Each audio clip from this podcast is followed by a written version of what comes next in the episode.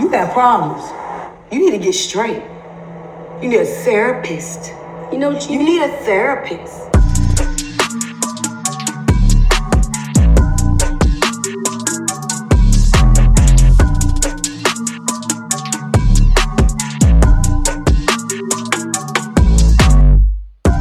You're listening to You Need a Therapist, a weekly show where we discuss life's many challenges and how we process them through the help of therapy.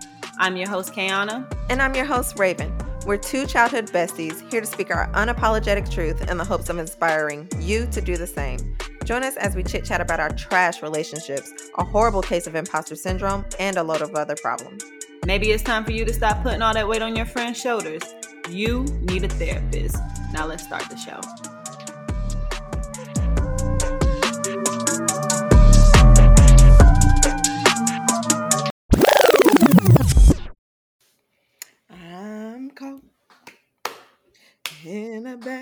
In a bad romance. Oh, oh, oh. I'm cold. In a bad romance. We just need to have a whole church choir, just harmonizing and everything. Sopranos, altos, and tenors, bitch. Break it down one time. How was your week, Graham? First of all, why you got this heating pad on your shoulder? Oh, I could start off with that. I woke up because, bitch, I'm old now. I woke up like one morning, and I don't know what happened, but I felt like this little muscle. I guess maybe I'm having a muscle spasm, and it's essentially turned the muscle into a fucking knot. So now I just feel like I have a knot in like my shoulder blade, and it hurts really, really bad. So I've been. Girl, I got the damn foam roller in my bed because I've been foam rolling. Mm-hmm. I bought me a little Theracane to take the knot out. When I went to go get my nails done today, I had that motherfucking back massage and that motherfucker going doom, doom, doom, doom, doom, doom, doom. And this is how you can tell I really have a knot because only on the right side, it just kept lifting me up like it was going over the knot. Oh, damn. Doom, doom, doom, doom. It wasn't breaking into it. Yeah. Like, I need somebody to put the fucking elbow. And just, girl, don't make you a massage appointment. Shit, I had Gracie in there giving me a fucking massage after work on Friday. Gracie is just such a good little housewife to you. I'm a good daddy. You a good daddy? Mm-hmm. I'm a good daddy, child. You a good daddy. Look at Ray being the daddy. Mm-hmm. Mm. They always said I had this masculine energy. I'm putting it to use, Put it to use. Mm-hmm. Get on my nerves. How was your week, friend? This week was not a good one for me. Ooh. I really, really struggled with work this week. Just trying to get back into the swing of things, like since we are back from overseas and coming back off of a little leave period. Of course, you're playing catch up and all that stuff, but like this is just week one after leave. Yeah. Mm-hmm. And so things are just like completely overwhelming and I'm trying to manage it. And one of the things like my mom made me realize like I need to give myself some grace, like, because it is a lot, like we do a lot. And I think I'm so hard on myself and trying to perform well and trying to be perfect that I put a lot of stress on myself, just because I hold myself to a higher standard when it comes to the work that I do. And so I think I need to kind of take a moment and take a step back and realize that this shit gonna get done eventually and try not to get so overwhelmed. Mm-hmm. And I say all that, but it's easy to say now, but when I'm in it and I got a long to-do list and people hitting me up left and right, asking me to do shit, it's really only so much that I can do to control that anxiety and stress. So, right. But yeah, I struggled this week. So hopefully this week is a little bit easier. Yeah. You was in a good mood yesterday, which I was really happy. That's what makes me think like it's just fucking work because outside of that place, I do amazing. Yeah. I do well. And it's only when I go to work where I get like fucked up like that. You know, I realize like some people, everybody handles like stress differently, and some people thrive in that type of environment. Me, on the other hand, I don't thrive like that. If anything, it weighs on me and it messes up my mental health even more. Like I like peace, I like calmness, I like structure. I don't like chaos. I don't like crunch time, deadlines right here. We just not getting started on shit. Like that just creates unnecessary stress, and I don't like it. Yeah. And if I continue to have weeks like I had last week, I'm going to do something about it. Yeah. Right, because I'm not going to continue to live my life up under this stress and shorten my days due to stress for some job that really don't give a fuck about me at the end of the day. You just a number. Just a number. And so, yeah, I mean, I've been in this military thing, 12 years. But honestly, if things continue to go the way that they have been, I'm going to get out, period. Because I'm not going to do it. I'm not going to continue to put my body and risk my health for this job at the end of the day.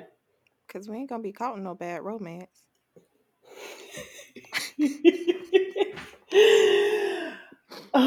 Speaking of bad romances, go ahead and segue, friend. Okay.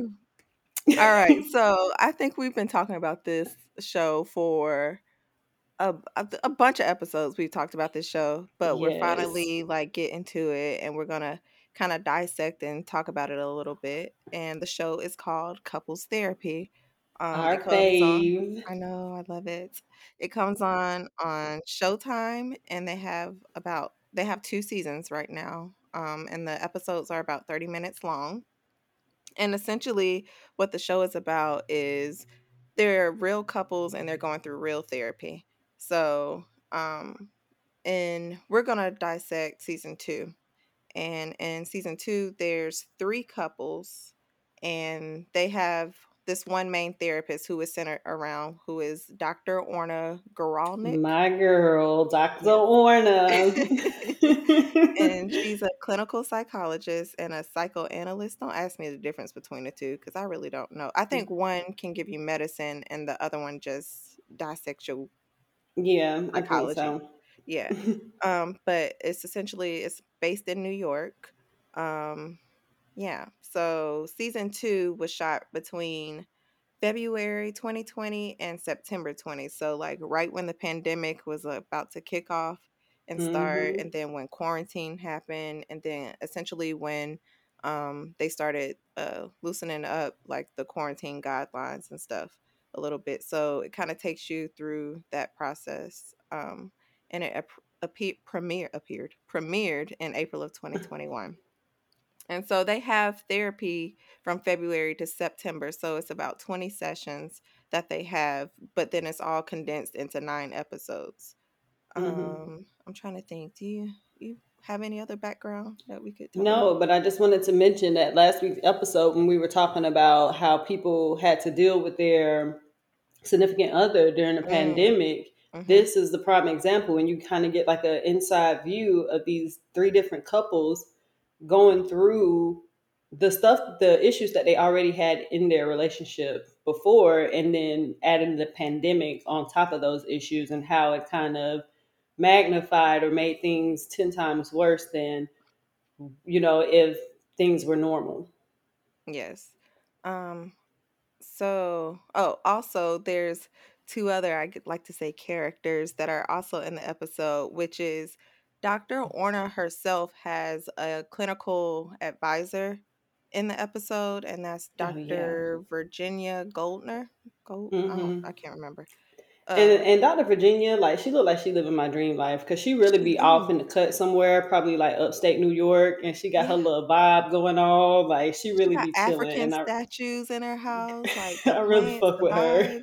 Like, even Dr. Orna lives like the life that I want to live, because she just seems so carefree, so straight. I'm the job in itself. I'm sure her life is not carefree. Yeah.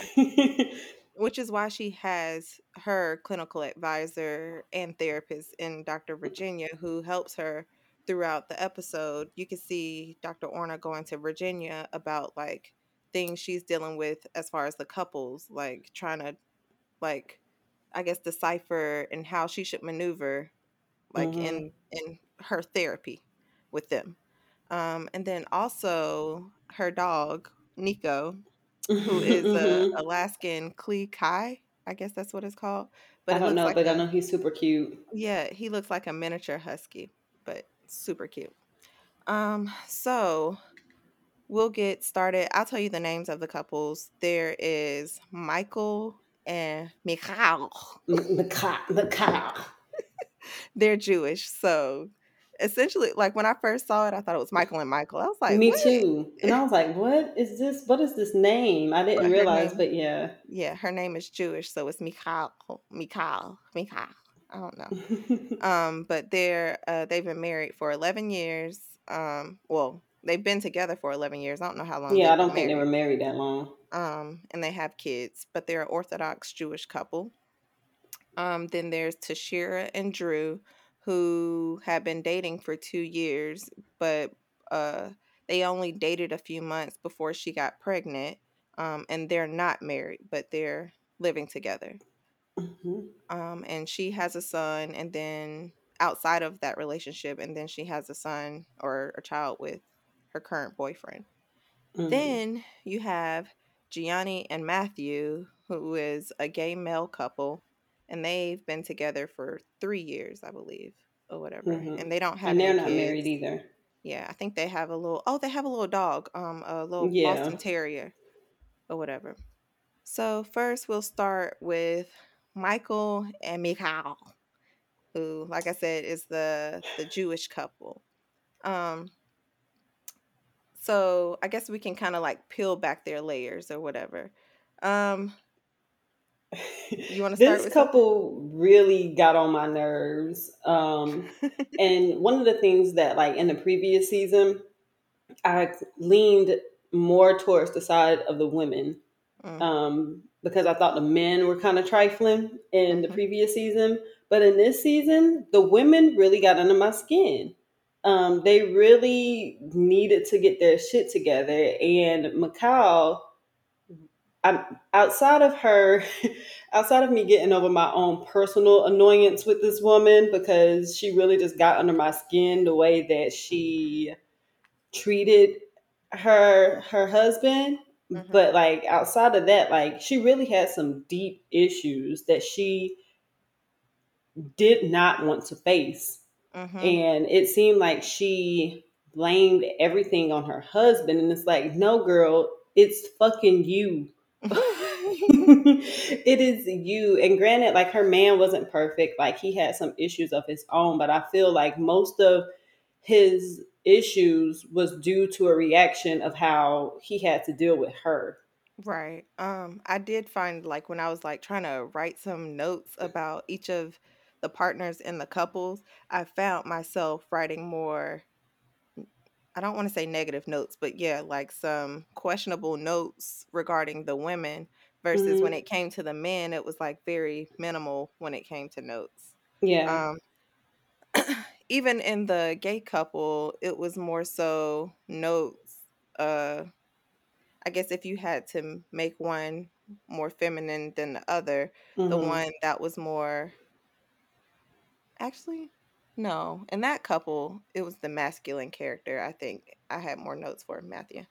But anyway, so I guess what they start with is essentially Michal is a doctor and she wants more kids or whatever. And she wants Michael to basically give her more kids. But Michael is like, sorry, we don't have, like, I personally don't feel like we have enough money right now. We're not financially stable enough to have more kids. And Michal is like, she wasn't trying to hear that shit. Yeah, she wasn't trying to hear it. She's like, no, you're being lazy. Like, I've given a lot of myself to help you. What was the metaphor she used? She said it's like we're in a one-legged race with both of us like hooked to each other, and she's like sprinting towards the finish line, and he's just, and basically she was just dragging him along, yeah, or whatever. But she is very, one thing I noticed about her, she's very harsh in her language when she talks to him. And he kind of like laughs it off. He like, it's almost like a nervous laughter. And it's hard for him to like stand up for himself because of how insulting she is. Like, she literally was like, you're lazy, you're worthless. Like, saying all those words to him, to someone she claims she loves and wants to have more kids with. Exactly. Like, there's no way. And it's like, one of the things when she was saying that he was lazy, like during COVID, like he was just kind of sitting down and chilling. Like, he's an attorney, by the way. Oh yeah. But after he had finished doing his work, she was just chilling. Like, what else is there to do? I can't go outside. I can't do anything. I'm just sitting here watching TV. And she felt like he should be using that time productively. And it's like, bitch, I can't, I'm not a machine. I can't work 24/8 just because I'm at home. You know, like I got to have some downtime. And she considered that to be lazy. Like, she moved. One of the things, so, that I guess I felt like Michael needed to work on was in the episode, which they kind of dissected a little bit. In the episode, Michal will always like take control of she would dominate the conversation. So dominated so much to the point where she would just like talk over him. And when a question was asked, he might say a few words, but then she would come in and like just take over the whole conversation, where when Michael was given a chance to like express himself and say something, he'd be like, oh, I'm fine. Oh, I don't really care. Oh, he wouldn't even want to say really anything. Me. Like, he was just very just matter of fact about things. And like, he's saying these things, but you know that these things bother him. Like, he was like, oh, I'm typically fine with everything. Like, nothing really bothers me.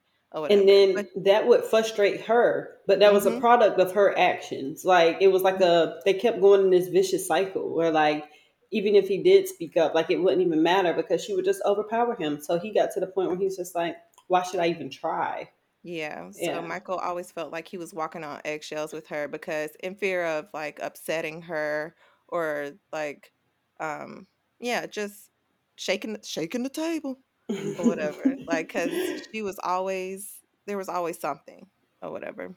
One of the things that I guess like one of the similarities that I can kind of relate to Michal about is, and I can relate to this because I've dealt with it in past relationships, because like you said before, you and I both kind of have been told before that we have a lot of masculine energy, and Michal, she worried a lot. She had a lot of anxiety based around the things that she really couldn't control. And part of her problem was that she tried to control every situation versus kind of waiting to see how things planned out or how things happened naturally. She tried to control it. And typically in those situations when women try to control everything, like it's very dominant. And you can't control everything. And then you push your partner away by doing that, instead of one, letting things happen, and then two, letting someone else take on some of that pressure and that stress. And when you don't allow your partner to help, then it's like, especially a man, then you kind of demasculate them. And I think that's kind of what happened in their situation. Yeah. I know one of the things that Dr. Orna said was like, how about, because at some point, Michal like realized or felt as if like a lot of their sessions with Dr. Orner was centered around Michael and how horrible of a husband he was, and like not the parts and where she was also not being the greatest or whatever. And Dr. Orner was like, I have been saying things to you. I don't think you've been receiving it as that because I'm not being, I guess, abrasive and like direct with you, saying like, nah, you fucking up or whatever, which is, you know, some people you kind of got to talk to like that. And I think she's one of those people, like, if you're not talking to her, like, bluntly and directly and matter-of-factly, she ain't getting it up here because it's like she couldn't see her own faults. Yeah. She could not see her own faults in the situation and how she was contributing to the relationship, getting to the point that it was at. Like, that's the worst type of motherfucker, too, though. Like, you don't see how you contributed to this? Like, can you not take any accountability? Is it all on me? Like, But one of the things that Dr. Orna said was that she basically needed to deal with her anxiety and not, what was it she said? She needed to deal with her anxiety and not, I can't even think of it now. Shit. But do you remember that? I don't remember that particular part. But one of the things that I do think that all of these things go back to is childhood.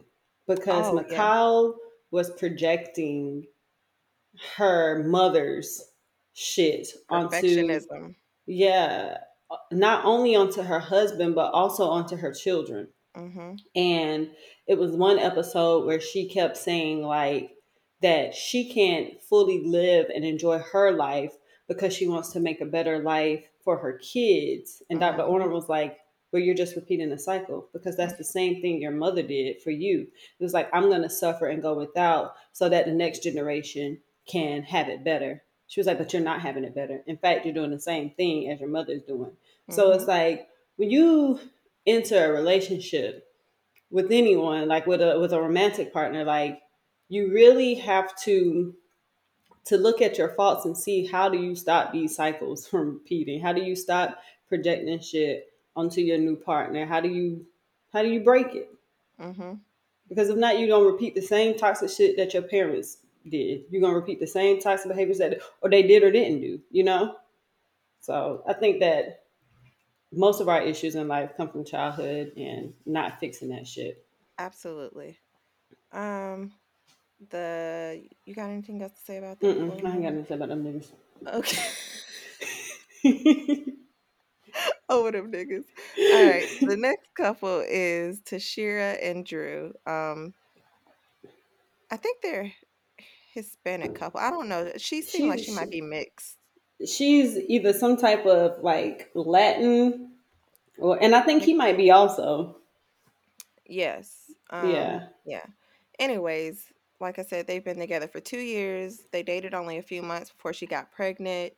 And she felt like they started the therapy sessions off with, like, she felt like he was basically forcing her into a relationship or a family type situation.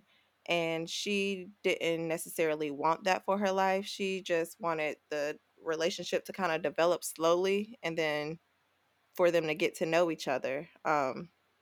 But she said that she was forced into it. But anyway, they were all of a sudden they were living together or whatever. And now at this point, they're sleeping in separate beds. He's not feeling seen in the relationship. The way they communicate, their communication fucking sucks. Yeah, like, it sucks. For example, one day, I guess they weren't having sex. Or they aren't having sex as often, not at all, one of them. And he texts her. They live in the same household. He texts her. And he voiced how he felt via text. They live in the same household. 2 days go by. And she don't respond. And y'all later. In the same house. In the same house. And that's 2 days crazy. Later, she doesn't text him anyway, but let's see, where can we start with them? So I just want to start, like, I had a couple of issues, and most of my issues were aimed towards her.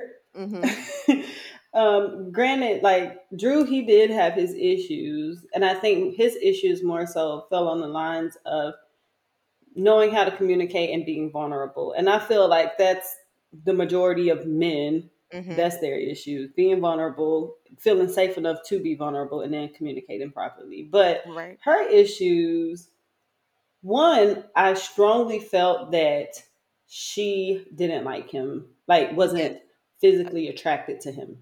And she said that. Yes. Mm-hmm. And he had gained weight, I believe, throughout some point in the relationship. But not only that, I think that she wasn't attracted to him.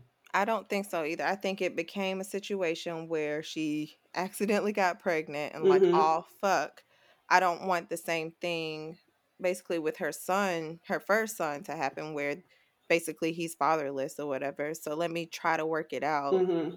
But she's blaming it on him, saying that he forced her into this relationship when all he wanted to do was be there for his family and stuff. And she forced it on herself, where she was trying to make this relationship work. Yeah.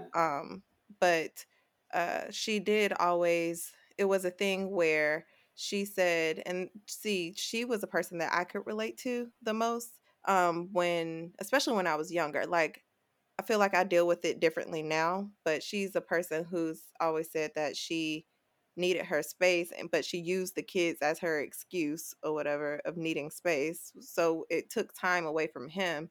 And this is where he was feeling like he's not being seen and understood or whatever. And one of the things that popped up in the therapy session was he was expressing himself like, I feel like a ghost in the house. Like, you're always with the kids. I appreciate it, but like, I'm not feeling seen. And her thing is, she's a little tit for tat person. She was like, well, I feel like a robot. Mm. And Dr. Orna had like stopped them in that moment and was like, I feel like there's something deeper, like right here. Mm-hmm. And she was like, what? That I feel like a robot? And she was like, no, you like missed the whole point where he's saying that he's not feeling seen. Mm-hmm. or whatever.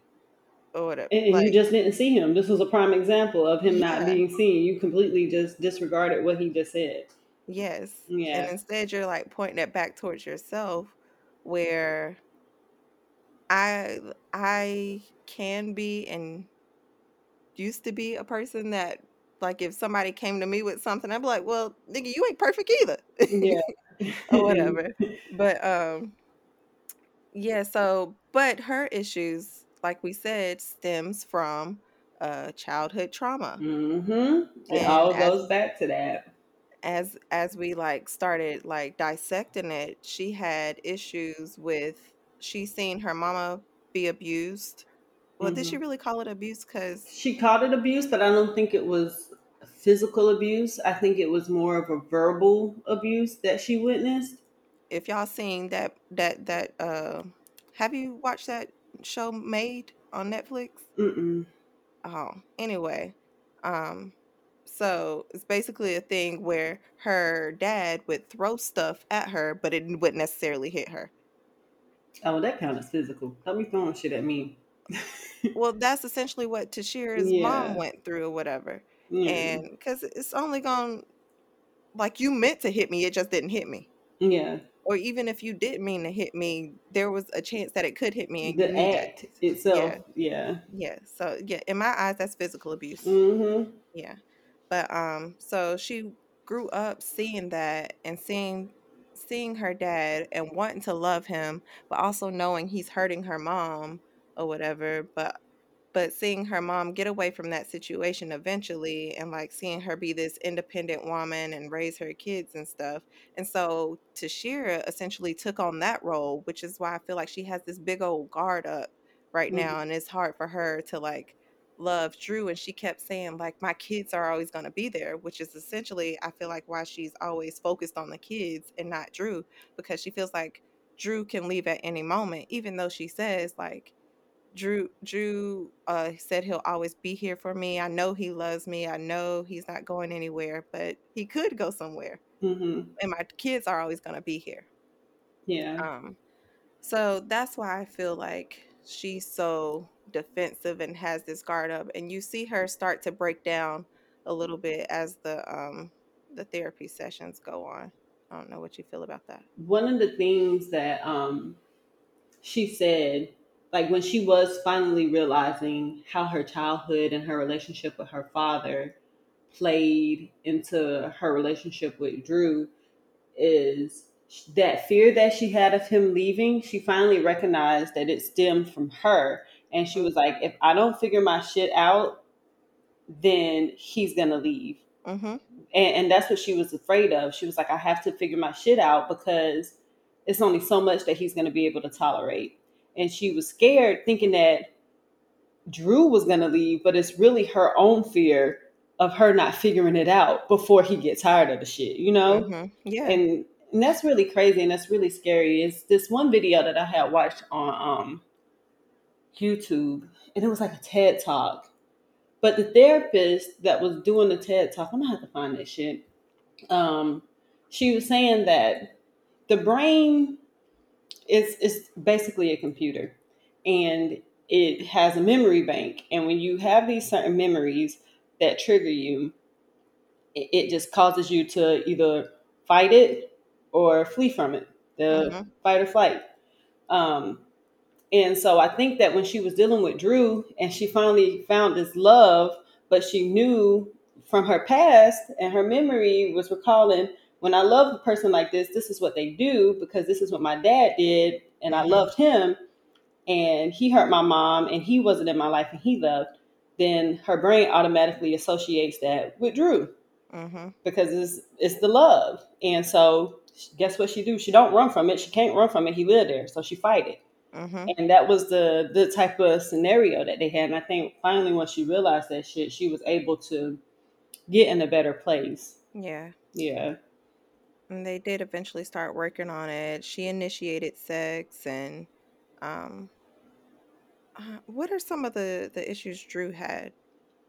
I think Drew, like I said, his issues were, one, he did not know how to communicate. And so when she did do her little tit for tat thing, like he would try to communicate with her, but he just didn't know how. Yeah. And then he couldn't be vulnerable. But like I said, that's what most men. That's every man's issue. That's the shit. That's most people shit. Yeah. Yeah. And then our third couple was Gianni and Matthew, who is the gay male couple.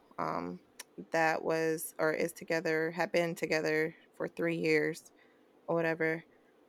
Matthew basically was is a recovering addict from alcohol. Did he do drugs too? He said drugs, but I think his issue was more so with alcohol. Yeah, it was definitely alcohol. And he struggles with being and showing up in the relationship while sober. Gianni he's an immigrant from Italy. Yeah.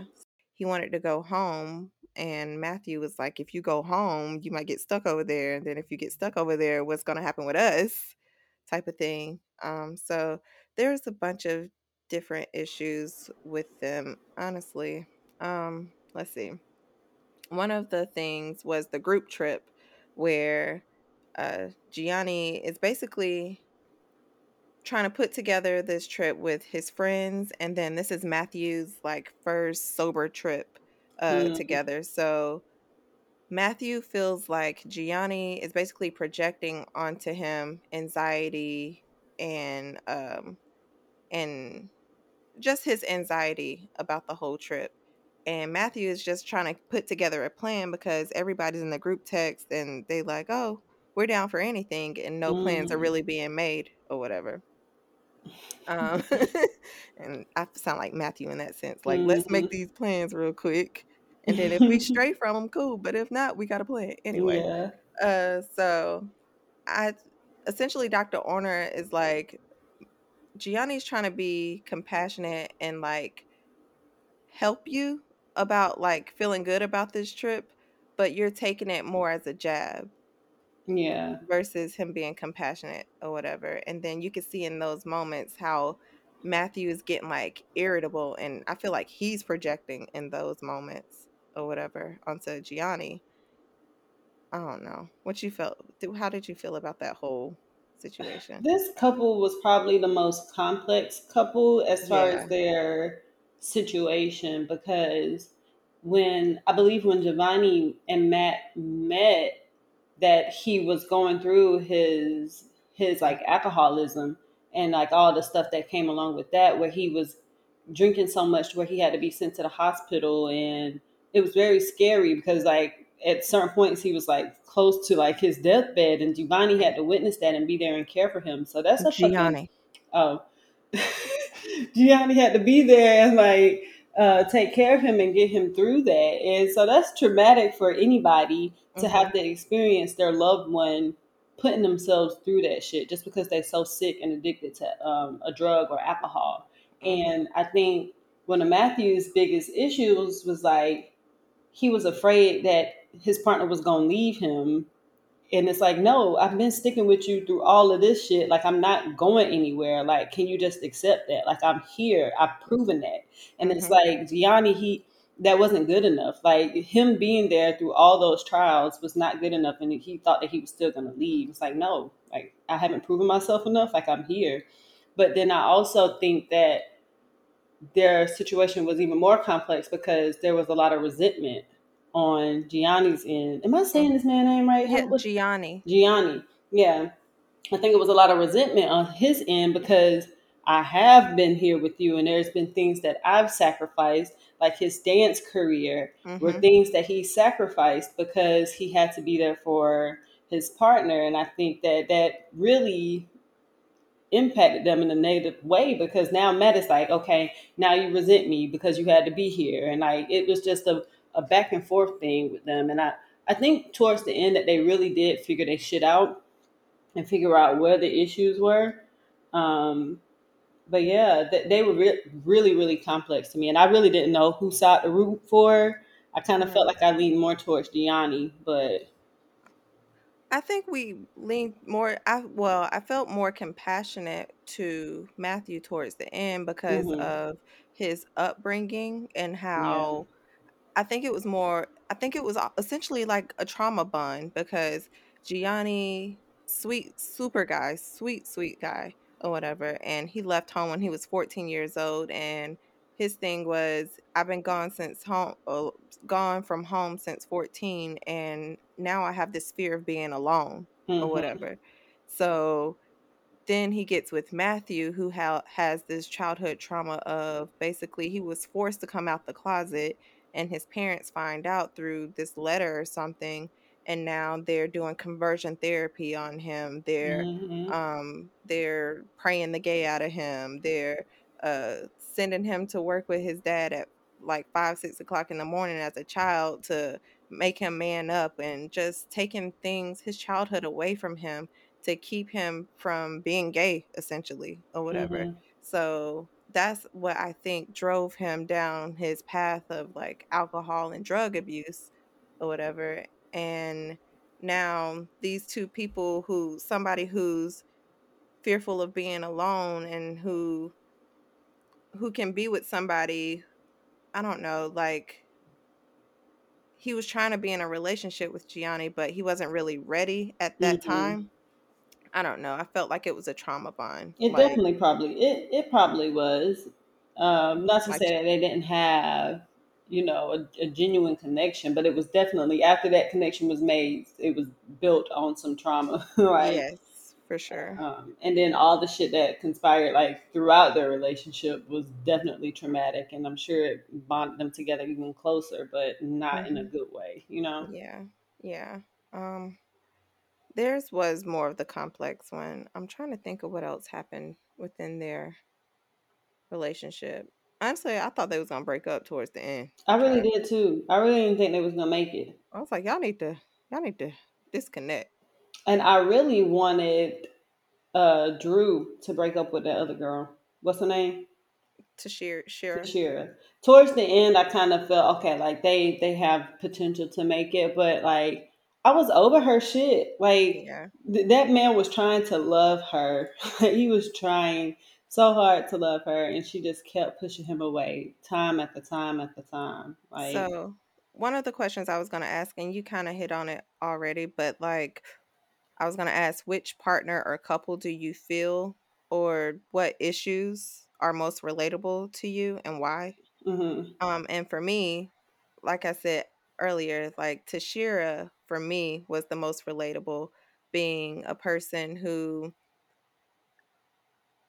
in my younger days, I felt like I was definitely way more like her in the sense of like, I have my guard up and I wanted love, but like wasn't really letting people in to love me, and being confused by my own emotions when people are trying to do nice things for me because either of past whatever, and just trying to slowly let that guard down and let people, be there for you.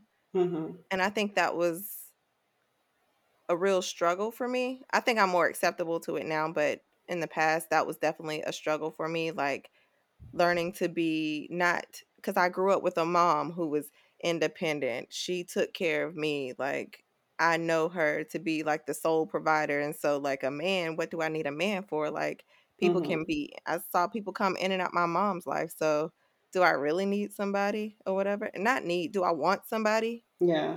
Or whatever. But she was definitely the most relatable for me. Not 100%, because I did see the issues that you're saying, like how annoying it is. Even the traits in her that I saw in myself, fucking annoying looking from the outside or whatever. Mm-hmm. But yeah, she was like the moment when she was like crying and she was like, I don't know why I'm crying.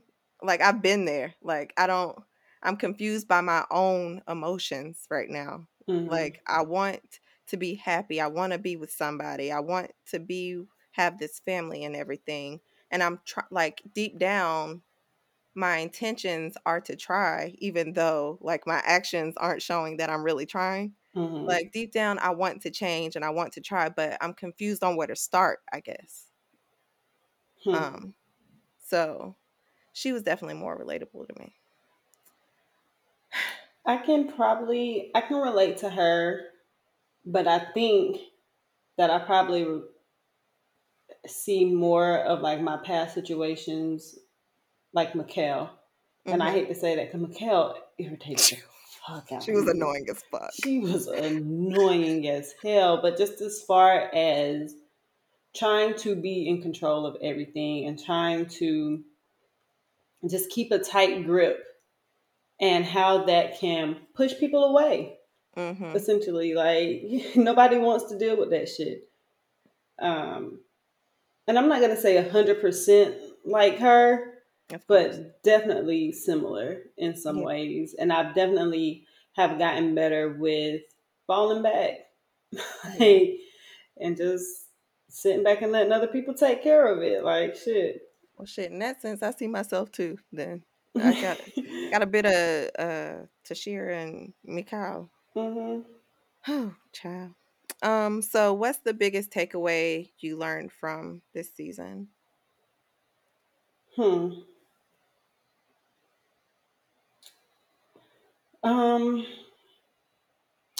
want to say two. And the first one is one that we always preach is communication. Communication mm-hmm. is key. Always, in any type of scenario, in any relationship, communicate. But two, relationships are work. Relationships are work, and there are going to be periods during the relationship where you're going to struggle, and mm-hmm. things aren't always going to be at their best. But it's like, are you willing to put the effort in?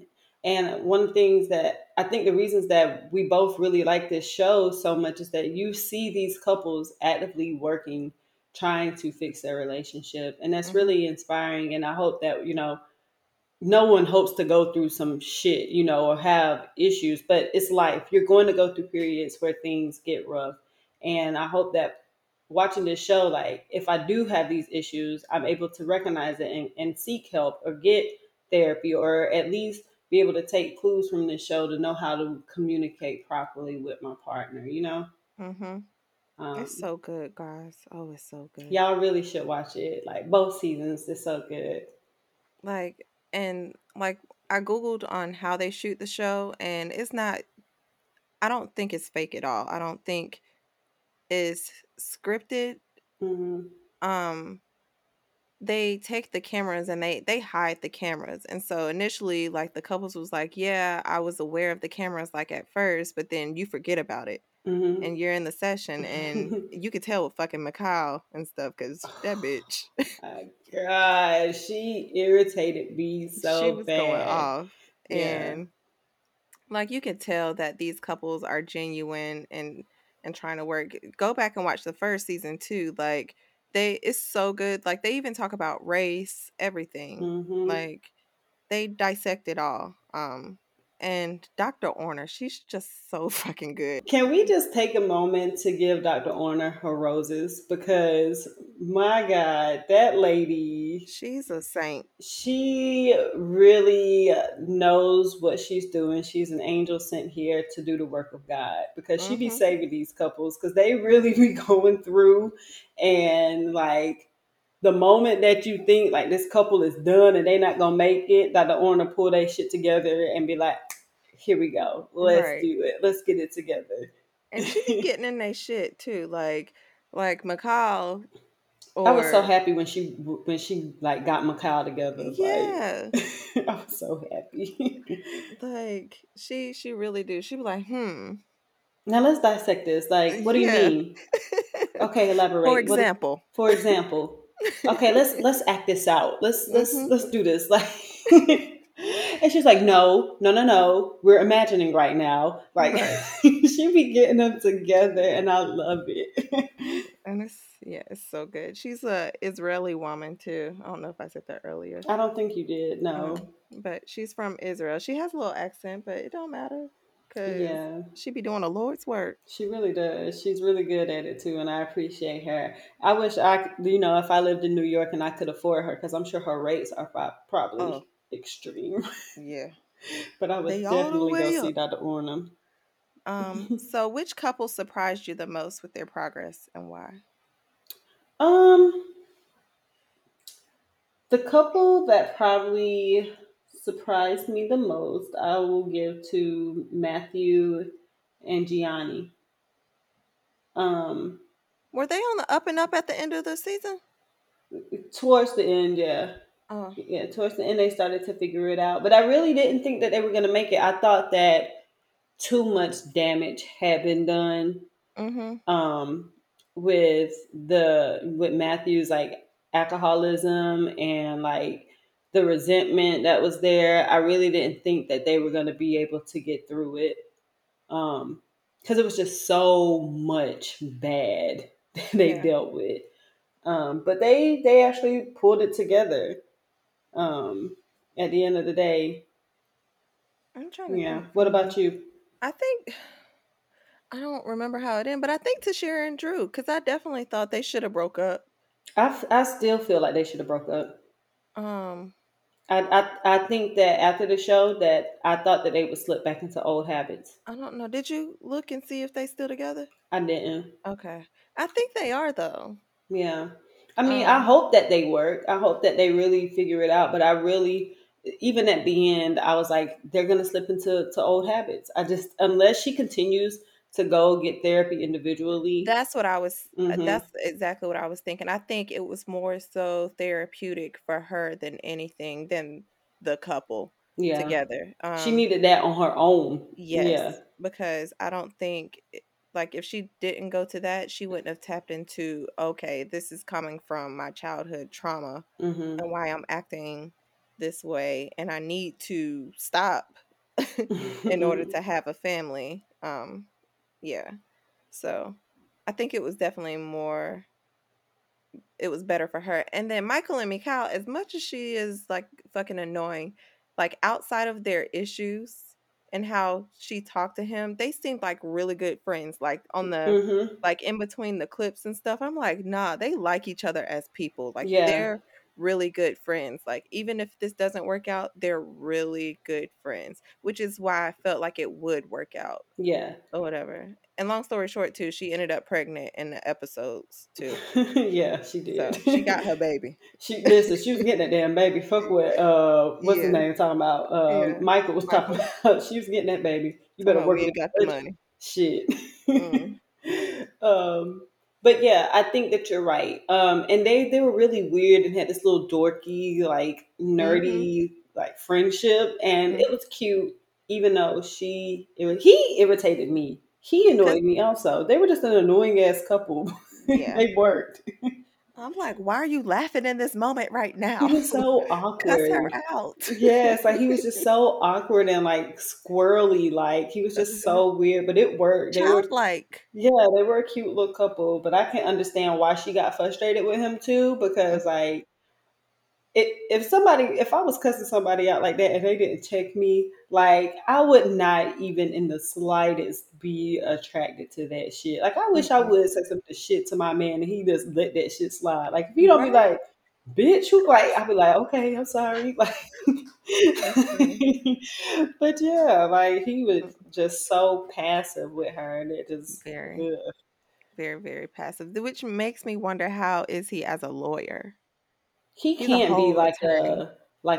to be like a business attorney or somebody that like does contracts or some shit. Like he can't be in there defending nobody, because I would not want him to be my fucking lawyer. Right, because he's like, oh, this is fine. No, you gonna have your ass in jail. Like, everything's fine. No. Everything's okay. Nah, fuck that.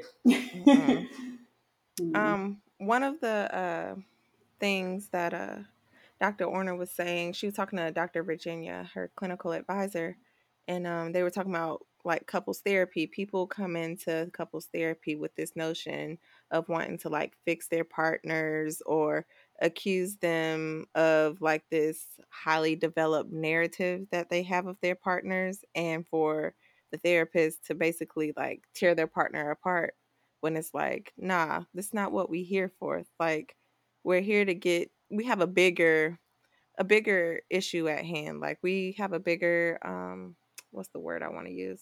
I don't want to use issue, but essentially like we're not here accusing anybody of anything. And I'm probably going to tear down the little narrative that you have of your partner. And it's probably going to end up back at you, to be honest. Okay. But, I thought that was good that she said that people come in here with this notion of them wanting to fix their partner, and their partner essentially isn't necessarily going to change. But like we can get to the root causes of why they act the way they act, and then how you deal with it, how you react to it. I don't know, child. And what's the best way to approach it? It's like, okay, now we've identified the issues. We've identified where the issues stem from. Now, how do we move forward? Mm-hmm. And I think that's one of the biggest benefits of therapy, couples therapy, or just individual therapy. It's just like, we have an issue. Obviously, we're not getting along, or we have a problem somewhere. Mm-hmm. Maybe we do know what the problem is. Maybe we don't know what the problem is. Like, but your job is to help us figure it out, how to fix it. Yep. Yeah. And if it can't be fixed, then move on in a healthy way. Because some couples go to therapy to, they realize that, okay, this is not working, we have to leave. But how do we split in a healthy manner? Especially if you have kids involved, and if you have assets and get divorced and all that shit. Because that part can get very nasty very quickly. And it's like, you don't want it to get to that point. Even though you might hate that person's guts and you know you don't want to be with them and you got to get out, at least go to therapy and figure out how to get out in a healthy way. Right, child. Mm-hmm. Yeah. But that's all I have for this episode, child. All right, that is it for this week's episode. We hope y'all enjoyed this. We love talking about our little shows that we like to watch, so we really hope y'all enjoyed it. Let us know if you want us to do more like this. Please watch it. It's on Showtime. Yeah, join the conversation on social media. If y'all liked it, let us know. If y'all want us to do more episodes like this, we definitely will. And we will see you guys next week. Okay, bye. Bye.